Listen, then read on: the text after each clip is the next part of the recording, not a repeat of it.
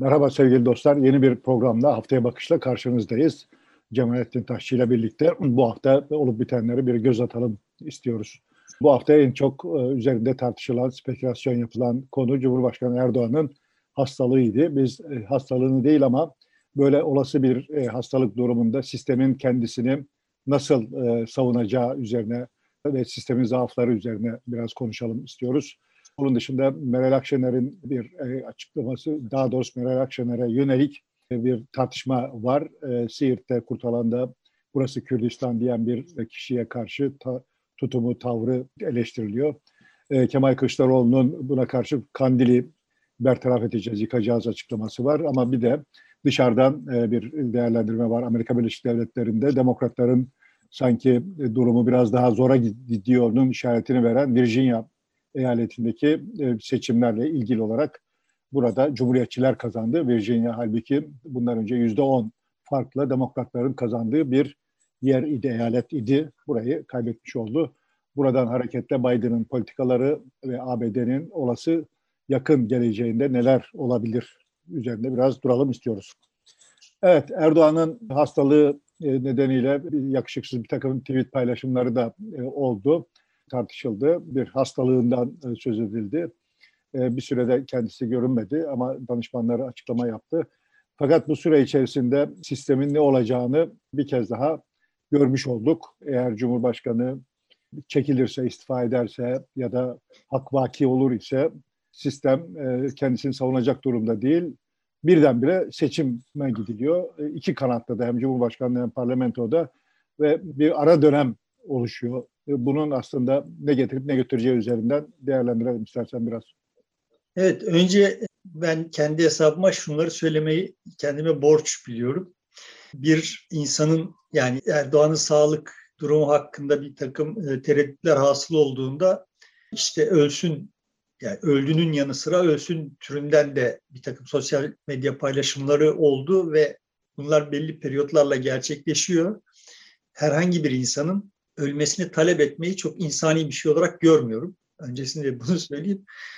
Erdoğan'ın bu şartlar altında yani iş başındayken ölmesini istemeni siyaseten de muhaliflerinin dünyayı hiç doğru dürüst anlamadıkları, Türkiye'yi hiç anlamadıkları düşüncesine gark olmama sebep oluyor. yani Türkiye için çok ciddi bir felaket olur. Şimdi bu, bu tarafı da var. Bunu da işaret etmiş olayım. Umarım başına herhangi bir şey gelmez. Sağlığı iyidir. Ama sonuçta birkaç tane husus var yani üzerine konuşulması gereken. Birincisi AKP'nin ve işte sarayın bu spekülasyonları yönetmekte son derece başarısız göründüğünü görüyoruz.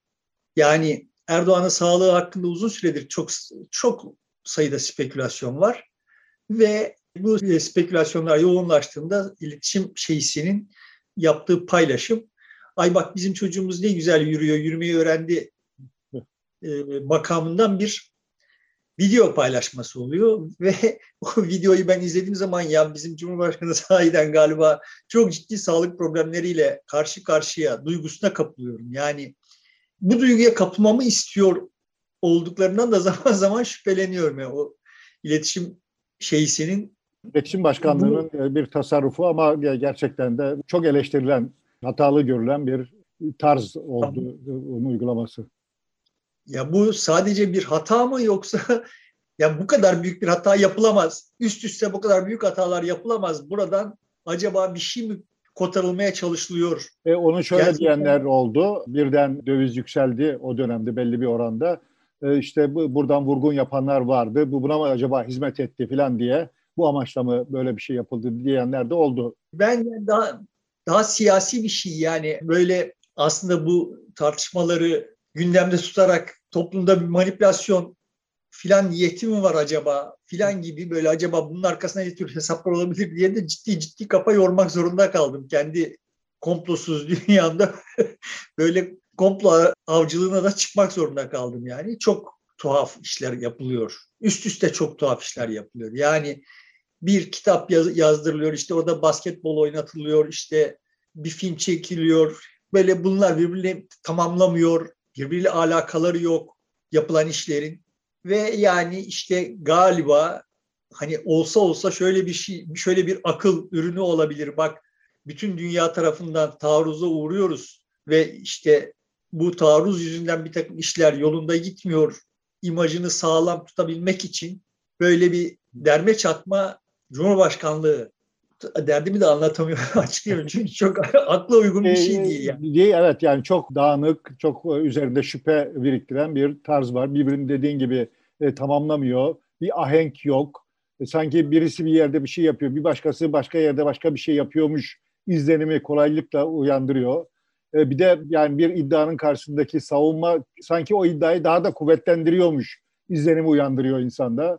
E, böyle bir çapaçulluk var. Evet, bir iddianın karşısında bunu savunmak her zaman iddiayı yaymaya hizmet eder vesaire ve fakat yani işte hani böyle bir Streisand e, e, etkisi denen bir etkisi vardır. Ama burada şöyle bir şey de var. Yani sonuçta herhangi bir demokratik ülkede böyle önemli bir pozisyondaki bir insanın sağlığı hakkında bir tereddüt hasıl olmuşsa bu tereddüdü giderecek işlerinde yapılması gerekir. Bunun sağlam bir biçimde yapılması gerekir. Yani dedikoduları gerçekten de bıçak gibi kesecek ölçekte orantılı yani bu risk ile orantılı bir reaksiyon gösterilmesi gerekir. Şimdi öyle olmuyor işte. Hani böyle sanki bu işi kaynatmak, bunu ve her şeyi kaynatmak isteniyormuş gibi bir imaj var yani. Yani çünkü bu beceriksizlikle açıklanamayacak kadar, cehaletle açıklanamayacak kadar sistematik bir hal aldı.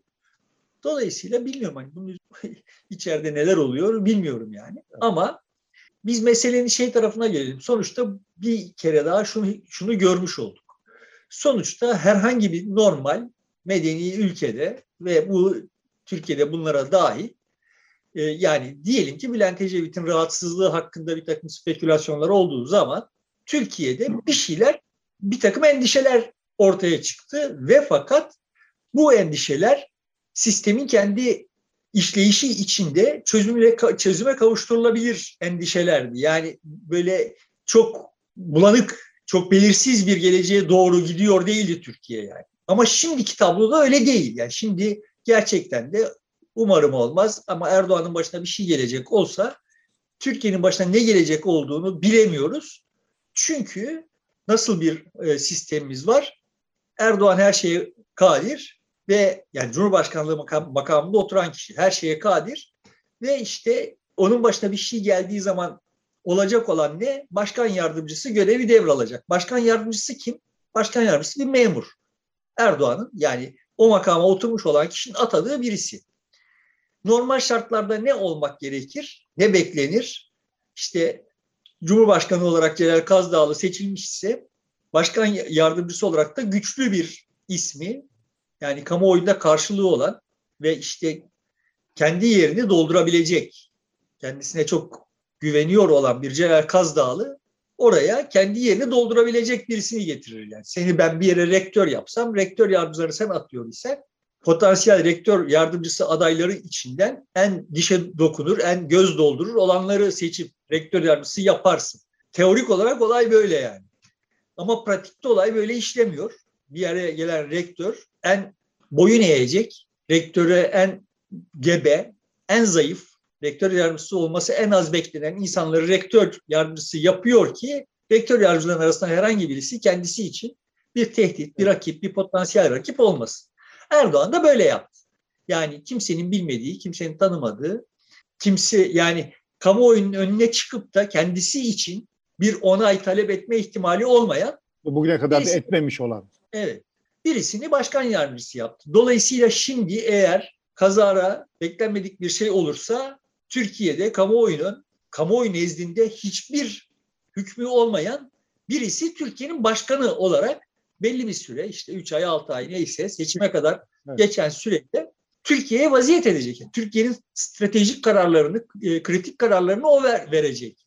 Yani şimdi bu sistemin ne kadar zırva bir sistem olduğunu önemli göstergelerinden bir tanesi bu. Yani bu sistem sen şimdi sıklıkla aslında işte sistem başlangıçta sunulduğunda şöyle iyiydi de ama uygulama öyle olmadı filan diyorsun. Benim açımdan sistem başlangıçta sunulduğunda da zırva bir sistemdi ve deliklerinden bir tanesi buydu yani. Birçok başka deliği var ama bir tanesi buydu. Şimdi orada şöyle bir tehlike de olabilir. Mesela tezkere yeni çıktığı için e, bir de tartışması olduğu için e, bir Suriye müdahalesi gündeme gelirse bir savaş olur ise seçim de olağanüstü şartlar olduğu için ertelenebilir. Dolayısıyla vekaleten gelmiş olan kişi daha uzun süre e, Türkiye'yi yönetiyor durumunda karşı karşıya kalabilir. Ya savaşı yönetecek senin yani anlattığın senaryoda. Yani memleketin işte tarihinde, Cumhuriyet tarihinde ikinci defa bir savaşa girmiş olacak ve o savaşı orada işte etliye sütlüye karışmasın diye hasbelkader oraya getirilmiş olan birisi yönetecek yani. Yani kamuoyunda yani adamın adam çok vasıflı falan olabilir yani onları bilemem. Tabii, tabii. Muhtemelen Savaş, öyledir ama o değiştirmiyor durumu. Sonuçta savaş dediğin şey yani topyekun bir seferberlik gerektiriyor olan bir şey ve senin kamuoyunda karşılığı olmayan birisi bu işten sorumlu hale gelecek. Yani bu başından itibaren zırva bir haliydi ve şimdi Amerika'da da başkanın ölme riski var. Başka yerlerde de başkanın ölme riski var ama en sonuçta başkan dediğinin yardımcısını da kamuoyu onunla beraber seçiyor yani. Sonuçta işte Biden'ın yanında Kamala da seçilmiş birisi. Kamuoyu tarafından seçilmiş birisi. Dolayısıyla başkanın ölmesi riski Türkiye'deki gibi bir mana taşımıyor. Bu çok çok zırva bir durum. Şimdi orada şöyle bir şey de olabilir. Mesela diyelim ki durum saklandı ve e, yeni bir başkan yardımcısı kararnameyle çıkartılabilir. E, yeni birisi, hiç olmadık birisi başkan olarak durumu vaziyet eder duruma da gelebilir. Onun ötesinde bir başka sıkıntı da şu. Cumhurbaşkanı aynı zamanda AK Parti Genel Başkanı olduğu için AK Parti'de başsız kalıyor ve uzun bir süre o da boşta kalacak. Hadi o gene seçimde geliyor filan diyelim e, devralabilir, götürebilir. Ama mesela e, o geçiş sürecinde bile bir gün, iki gün, 24 saat, e, bir haftalık zamanda bile ne yapacağını kestiremeyen bir parti olacak. İktidar partisi, büyük parti. Oradan da bir sıkıntı var her yerinden sıkıntı var. Sonuçta yani böyle bir tek adamlık bir rejim, bir sistem e, dünyanın en riskli sistemi yani. Çünkü işte o tek adamın şu veya bu sebeple devre dışı kalması ve veya işte diyelim ki bundan sonra seçtiğin Cumhurbaşkanı'nı birisi satın aldı. yani tek adamın elinde bütün yetkiler olduğu zaman sen topyekün onunla birlikte satılmış oluyorsun. Yani bunlar sistematik olarak absürt şeyler ama işte bir geyik döndürülüp sonuçta işte Erdoğan için değil Erdoğan için filan falan gibi sloganlarla kazıklandı. Yanlış bir sistemdi ve yanlış olduğunu tescili bu süreçte bir defa daha görülmüş oldu yani. İşin ötek tarafına gelince sonuçta ya bu bizim durumda meclis de devreye giremiyor. Çünkü meclis de feshedilmiş oluyor. Seçime e, o da gidiyor. Yani onun da kanun çıkarıp bir şey yapma, bir şey değiştirme zamanı, imkanı kalmamış oluyor bu arada. Evet. yani bu yuvayı bokladık, yeni yuva yapalım durumuna gelmiş oluyorsun ve arada havada kalmış oluyorsun ve o havada kaldığın anda bir krizle karşılaşmış olma ihtimalin çok yüksek. Ya zaten kendisi bir kriz olan bir şey bir de üstelik bir krizle karşılaşıldığında çok beklenmedik olumsuz sonuçlar doğurabilir yani bunun ötesine geçecek olursak sonuçta evet Erdoğan'ın sağlık durumu ile ilgili bir takım tartışmaların dediğim gibi bunlar yeni şeyler değil. Çok uzun süredir tekrarlanıp yeniden ısıtılıp ısıtılıp söyleniyor ve işte buna karşılık verilen cevap da işte utanın öyle bir şey yok. Siz işte rezilsiniz filan türünden bir şeyler. Kardeşim yani sonuçta dünyanın her yerinde yani işte Biden'ın rakipleri de Biden'ın sağlık durumunda speküle edebilirler yani. Ya bu bu kadar böyle rakiplerin herhangi bir faul hareket yapmayacakları varsayımına na, na, nasıl bu kadar ya da ya da bunu nasıl talep edebiliyorsunuz yani? yani siz bir faul yapa yapa geldiniz. Size de faul yapılacak. Bununla mücadele etmenin yolunu bilmiyor iseniz yani Erdoğan'ın sağlık durumu üzerinden spekülasyonlarla Erdoğan ve rejimiyle mücadele edilmesi bu faul tamam. Ama yani size faul yapıldığı zaman ne yapılacağını bilmiyorsanız orada işiniz ne ya? Ne işiniz var? Yani gidin bilenler gelsin. Durmadan her faulde, her işte istenmedik durumda vay işte bize de şunu yapıyorlar demenin ne alem var? Yapacaklar kardeşim, yapacaklar. Yani oyun bu ya. Oyunun aslı bu. Durmadan herkes herkese favori yapıyor zaten yani. Ve sen Amerika'ya favori yapacaksın. Tekme atacaksın. Amerika sana dirsek atacak. Vay bana dirsek atıyorlar deyip feveran edeceksin. E atacaktı bilmiyor idiysen sen. Amerika'nın sana dirsek atacaktı olduğunu, muhalefetin içinden birilerinin şöyle yapacaktı olduğunu falan falan akıl edemiyor ise ya bırakın gidin kardeşim efendi gibi ya. Bu kadar yığına yapmışsınız. Medyayı işte bilmem nereyi falan her şeyi ele geçirmişsiniz. Ondan sonra bir dirsek yediğinizde birdenbire oyundan düşüyorsunuz. Dört gol yiyorsunuz. Vay işte bize şöyle yaptılar böyle yaptılar yani. Yapacaklar. Siz yapmıyor musunuz yani? İşin bir tarafı da bu. Yani gerçekten çok nasıl kelimelendireceğimi bilemiyorum. Çok vasıfsız bir heyetin elinde kaldık. Ve vasıfsızlığını kendi ağzıyla itiraf edip duruyor yani. Kendisi itiraf ediyor.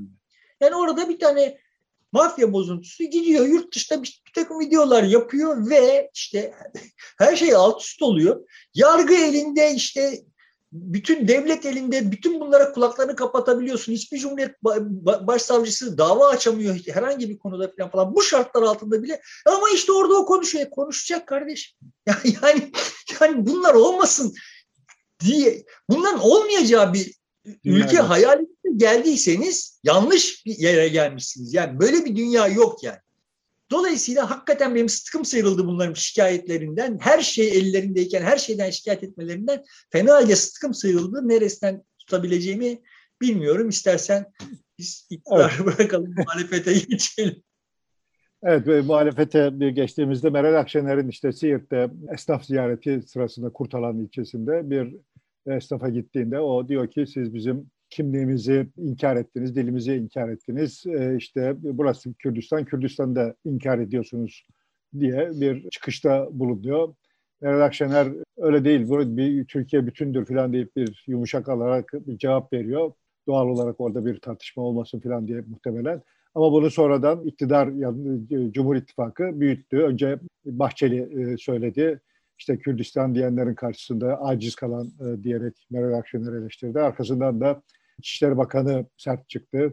Ben boşuna size stajyer e, bakan demedim dedi. Siz ustasınız. Nerede ustasınız? İşte HDP ile PKK arasında dans etme konusunda ustasınız falan diyerek çok e, sert bir demeç vermiş oldu. Meral Akşener de biz zaten HDP'nin e, yanında da değiliz. PKK'nın yanında da değiliz. Olmadığımız her seferinde söyledik deyip grup konuşmasında cevap verdi. Ama siz esas onların ajandasını gündeme getiriyorsunuz. Siz bunları tekrarladığınız için PKK'nın dediği herkes tarafından duyulmuş oluyor. Siz onun propagandasını yapanlarsınız. Ama zaten siz mektup arkadaşısınız deyip e, seçimlerde işte bir mektup yayınlanmıştı. Onu gündeme taşımış oldu. E, buradan maksat muhtemelen CHP ile İyi Parti arasındaki ittifakı zedelemeye yönelik HDP üzerinden bir çaba idi. E, çok da gerçekleşmedi. Çünkü Kemal Kılıçdaroğlu da buna karşılık biz de gelecek iktidarı o kandili dümdüz edeceğiz falan diyerek işte aslında PKK'ya karşı ne kadar sert bir politika izlediğini beyan etmiş oldu ve böylece CHP ile İyi Parti'nin ayrışmasının gerek olmadığını e, ifade etmiş oldu. Yani evet şimdi sonuçta neresinden tutsan elinde kalan bir iktidarın neresinden tutsan elinde kalan bir muhalefetin var. Konuştuğumuz konular yani sahiden e, bir incir çekirdeğini doldurmayacak konular. Orada vatandaşın birinin işte Kürdistan demesi üzerinden böyle kıyametleri koparmayı işte bu seviyede yani kıyametleri koparmayı kendine hak gören ama kendisine yönelik en ufak bir şeyde dediğim gibi böyle vay bana for yaptılar diye feveran eden iktidar var. Yani şurada Meral Akşener'in bu olayında da yaptıkları foullerin haddi hesabı yok yani. Aslında kendilerinin yaptıklarının haddi hesabı yok. Videonun bir kısmını kesip de yayınlamak vesaire falan falan gibi böyle tiksindirici işleri yap yapıyorlar. Bunları kendilerine hak görüyorlar ama yani işte ötek taraftan karşı tarafa da bakıyorsun. Yani işte vatandaşın birisi Kürdistan demiş ki kardeşim Kürdistan bu Türkiye Cumhuriyeti'nin kayıtlarında, meclis kayıtlarında kuruluş safhasında uzun süre böyle yer almış olan bir bir terim yani. Evet. Şimdi hem bana cumhuriyetçilik taslayacaksın, hem Atatürkçülük taslayacaksın, hem devletçilik taslayacaksın, hem ondan sonra devletin kuruluşundaki şeyleri böyle suç haline getireceksin ve bunları keyfi olarak suç haline getireceksin. Yani ben bilmiyorum Türkiye'de Kürdistan demenin suç olduğunu e, yaslayabileceğimiz kanun maddeleri var mıdır falan bunları bilmiyorum yani. yani Yok o işte bu o şeye tutturuluyor. İşte, terör örgütü propagandası yapmaya yapıyorsun. Oradan suç istat edilmeye çalışılıyor. Terör örgütü de K harfini kullanıyor. Sen de K harfini kullandığın için terör örgütü propagandası yapıyorsun dersem şimdi ne olacak? Yani ya bu böyle bu seviyede tartışılıyor olması bunların bu milleti ahmak yerine koymaya koymak anlamına geliyor ve sahiden de bunlar tamamı milleti ahmak yerine koyuyorlar. Yani tamamı öyle. Arada bir muhalefet son zamanlarda milletle bir dans etmeye filan teşebbüs etti ama onun dışında genel olarak millete ama ya şimdi kandili dümdüz edeceğiz. Yani sebebini anlayabiliyorum. Biz HDP ile PKK'nın arasına bir mesafe koyduk. Biz HDP ile iş yapıyor isek ama kandile karşı izlemek zorunda Kılıçdaroğlu. Yani kendi pozisyonunu açıklamak için bir şey söylemesi gerekiyor. İşte bunu söyleyeyim. Böyle söylüyor ya bu işlerin buraya gelmesine izin vermemek gerekiyor.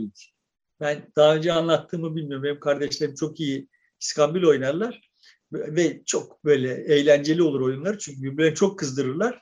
İşte birisi oyunu kaybettiği zaman ya ama işte bak elim şöyleydi filan falan ne yapabilirdim ki filan diye çok kızdırıldığında eli o hale getirmeyeceksin derler. İşte eli bu hale getirmeyeceklerdi yani eli bu hale getirdikten sonra evet herkes zırvalamak zorunda kalıyor. Net toplamda Türkiye'nin belli bir bölgesinin coğrafi adı olarak Kürdistan pekala kullanılabilir bir şey. Ama hadi kullanılan yani hadi diyelim ki bu siyaseten yakışıksız vesaire falan falan sonuçta buradan bu seviyede tartışmalar yürütülmez yani. Bunlara reaksiyon olarak da biz zaten işte HDP ile PKK'nın arasında bir fark görmüyoruz. HDP ile yan yana durmuyoruz vesaire falan falan demelerin de çok manası yok. Yani şunu yapabilmek gerekiyor diye düşünüyorum. HDP eğer PKK'nın bir uzantısıysa ve sen devlet olarak bunu tespit etmişsen HDP'yi kapatmıyorsa suçlusunuz. Bu suçtur yani. Yani bunun tartışmaya açık bir tarafı yok yani. Eğer HDP kapanmamışsa meşru bir şeydir. Ona böyle yakıştırmalarda bulunamazsınız. O zaman bu suçtur. Yani siz HDP'nin PKK ile ilişkisinin ispatlanmadığı bir ortamda PKK bir terör örgütü ise listede adı geçen bir terör örgütü ise bence de öyle bir partiyi onunla iltisaklı olarak göstermeye kalktığı zaman suç işliyorsunuz demektir. Evet. Yani senin milletvekili olman, bir parti genel başkanı olman vesaire falan filan bu suçun suç olma, olmaktan çıkmasına sebep olmaz. Dolayısıyla biz yanlış zeminlerin üzerinde şeyler konuşuyoruz gibi hissediyorum. Yani bunlar konuşulacak işler değil ve bizim siyasetimiz doğrudan böyle sadece bunların üzerinden yürüyor maalesef böyle bir e, kısır döngü içerisinde giden bir gündemimiz var. Öyle gidiyor. Ya kutuplaşma üzerinden ya her laf edene böyle hain işte ajan Amerika'nın beşinci kolu falan gibi ya da işte sen PKK ile berabersin, FETÖ ile berabersin gibi terör örgütüyle yan yana koyma e, noktasına gelip iş orada tıkanıyor büyük oranda. İşte elin buraya getirilmemesi gerekiyordu. En başında iktidarın keyfi olarak suç ve suçlu imal etmesine itiraz edilmesi gerekiyordu. Yapılmadı ve hala yapılmıyor yani. Yani siyaseten muhalefetin kendisine manevra alanı açabilmesi için öncelikli olarak yapması gerekiyor olan şey ben Kürtlerden hoşlanmıyor olabilirim. Ama senin kendi kafana göre Kürtleri, Kürt siyasetini vesaireyi filan falan keyfi olarak suçluluğu gösterme hakkın yok demesi gerekiyor. Yani temel bir hukuki zemine ihtiyacımız var. Evet. Temel bir ahlaki zemine de ihtiyacımız var ve bu ahlaki zemin ve hukuki zeminde iktidar tarafından çok uzun süredir bertaraf edilmiş durumda. Bunu burada oyunu iktidarın istediği yerde oynadığın zaman yani Akşener'e böyle bunlar çok genius filan hamleler gibi görünüyor olabilir. Ya tekrar aynı noktaya dönmek zorunda kalıyorum ya. Sen bu tarihleri kabul ettiğin zaman sana bir manevra alanı kalmaz. Sıkıntı senin bu tarihleri kabul ediyor olmandan kaynaklanıyor zaten. Bizim sıkıntımız toplum olarak senin bu tarihleri kabul ediyor olmandan kaynaklanıyor. Bizim siyaset ki yürütebilmemiz için gerekli olan zemini inşa etmeniz lazım. Öncelikli olarak mesele bu yani. Ve bu zemin yok. Bu zemini yok etmiş olanların ekmeğine yağ sürecek şekilde vay işte Biz zaten HDP'nin PKK'nın bir şeyi olduğunu baştan kabul etmiştik. Hep de oradaydık falan deyip de böyle kendini temize çıkarttığını zannettiği yerde öyle bir şey olmuyor yani.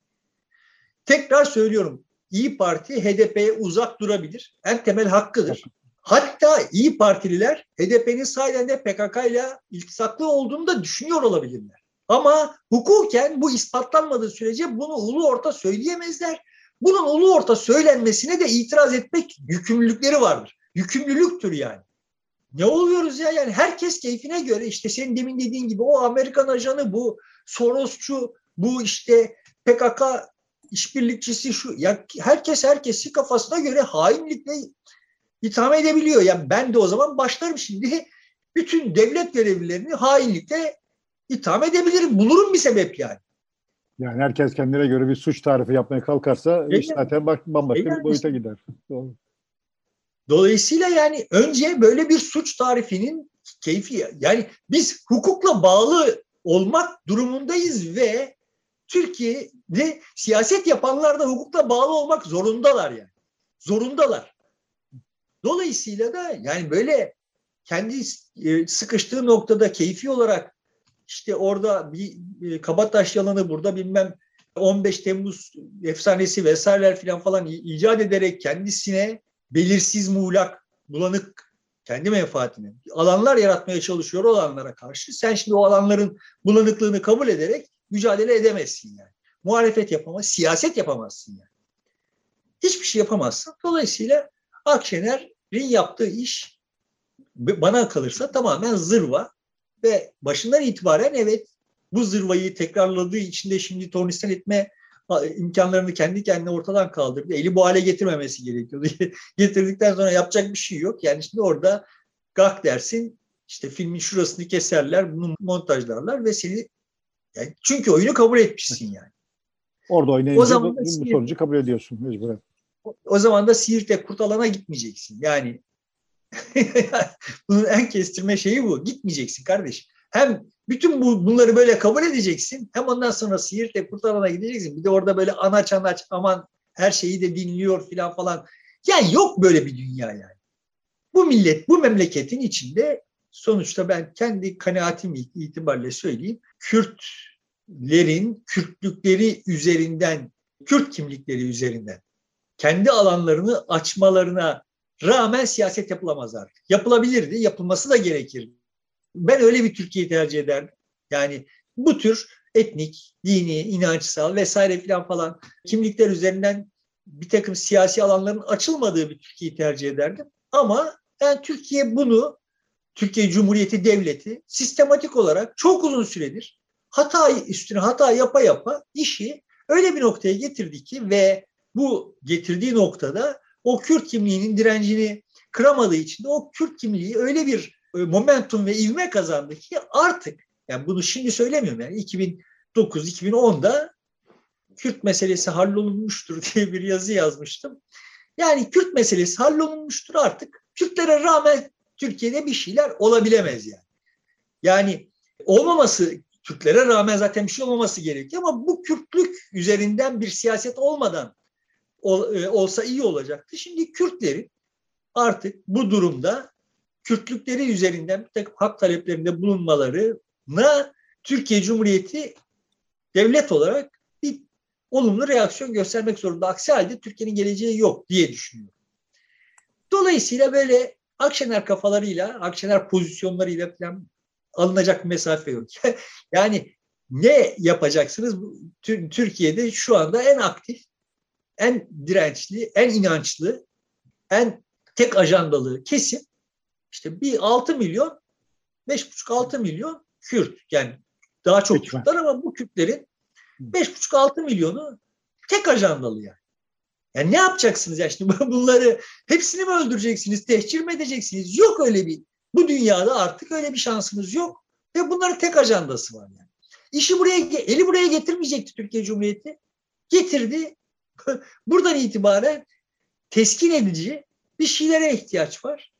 Ama görünen o ki işte böyle vay Kürt düşmanlığı üzerinden oy devşireceğim filan falanlar üzerinden Meral Akşener'in kendisinin ve veya işte yanındaki en şahin olanların da Kürt düşmanı Kürtlerle bir sıkıntısı olduğunu falan falan da düşünmüyorum. Yok. Böyle yani orada işte böyle varsaydıkları bir Kürt düşmanlığı üzerine ki o da yok yani aslında. Muhtemelen Kendi... MHP ile olan rekabetinden kaynaklanan bir e, tavır alış biçimi o.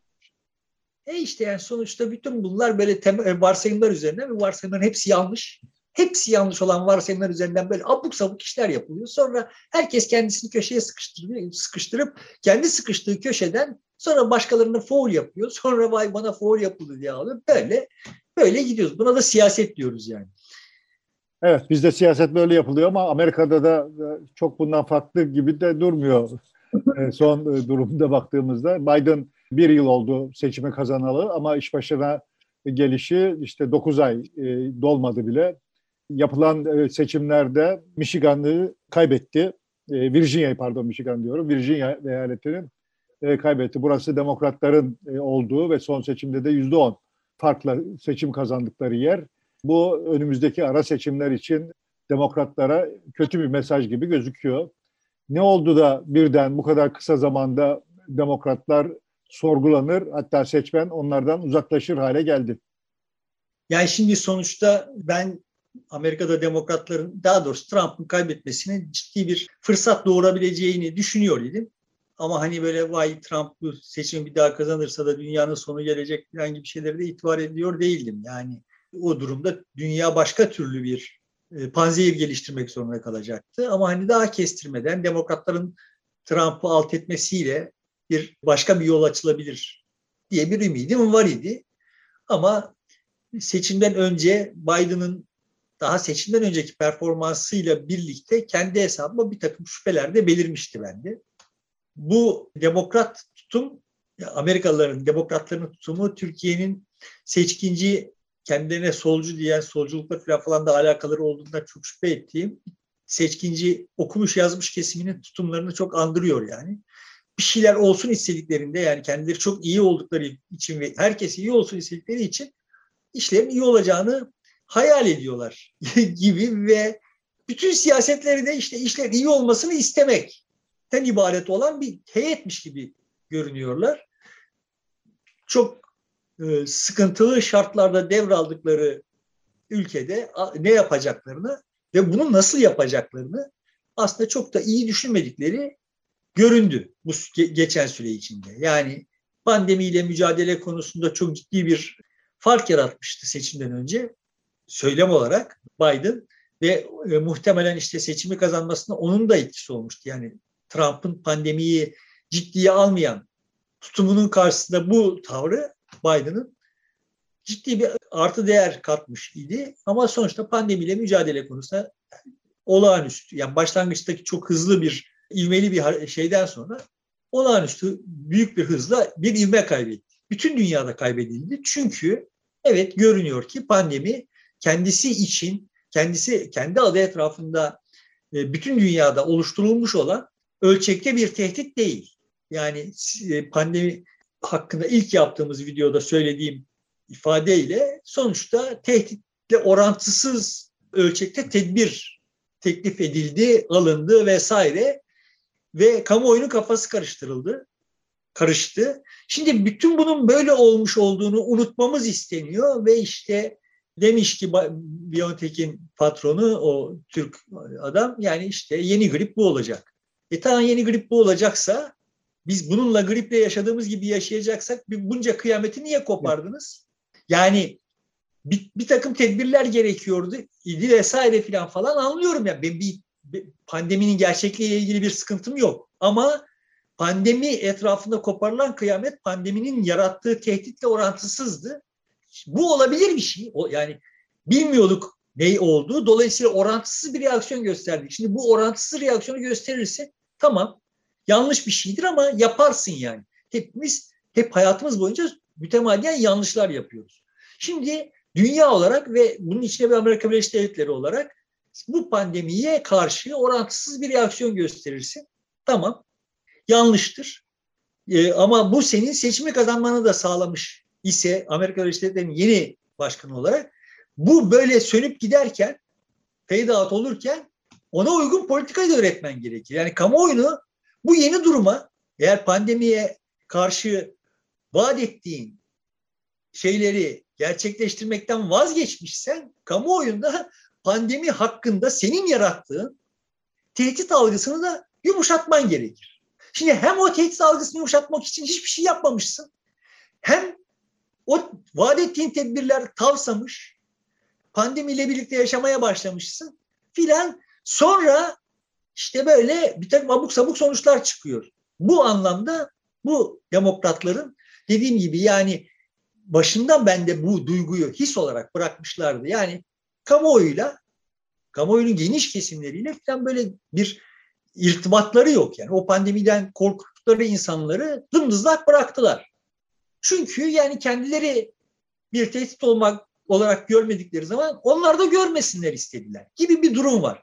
Bu işin bir tarafı. Buna benzer başka attıkları bütün adımlarda böyle şatafatlı, gösterişli işte bu çevreyle ilgili konularda falan böyle herkesi aşağılayan, kendilerini çok saygıdeğer ajandaları sahip insanlar olarak gören falan bir takım işler yapıyorlar. Ve böyle kocaman şatafatlı projeler, bütçeler filan ilan ettiler. Bunun kaynağını nasıl çıkaracağız diye çok fazla düşünmeden sonra kendileri kendi, yani kongrede kendi başlarına bunları çıkaramaz duruma düştüler.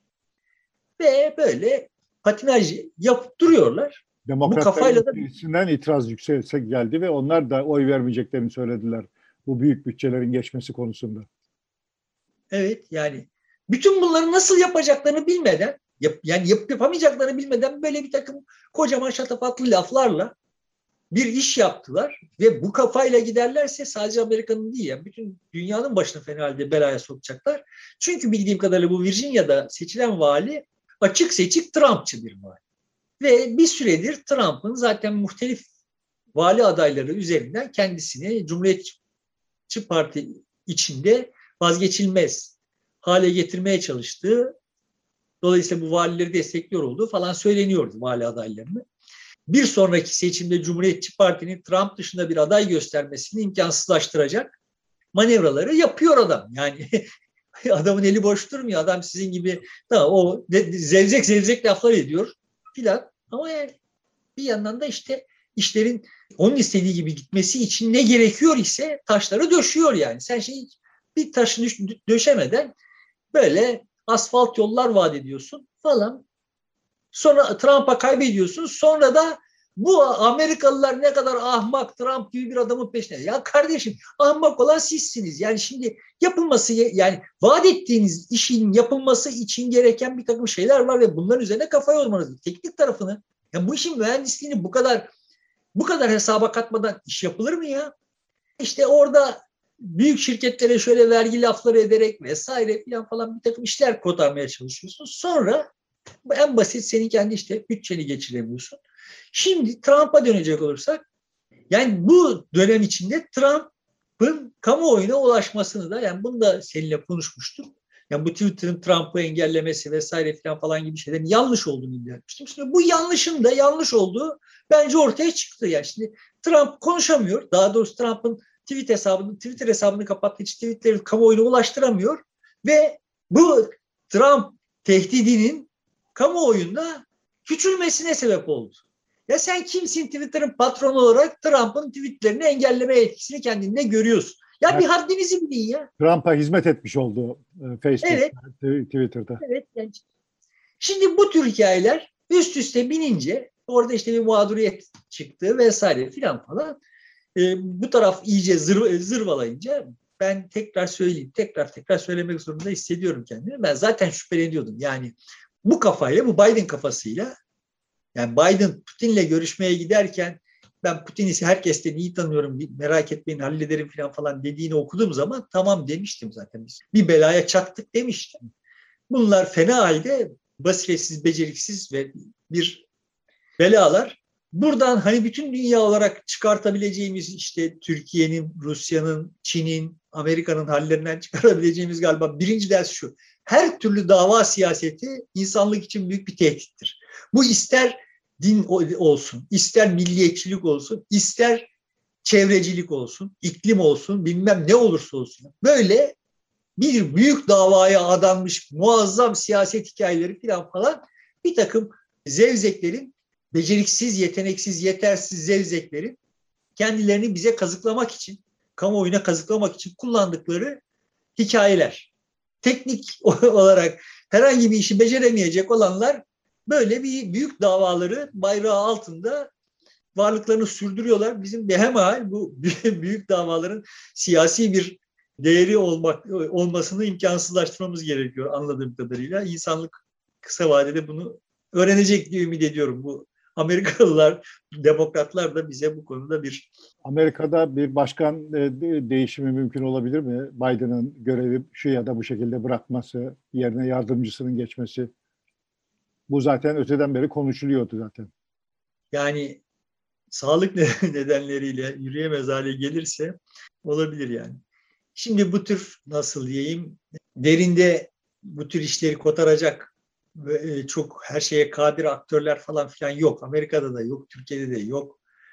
Dün işte bir arkadaşım sohbet ederken dedi ki yani işte bu hikaye şöyle açıklanıyor Türkiye'deki hikaye. Erdoğan'la yola devam edemeyeceği görüldü.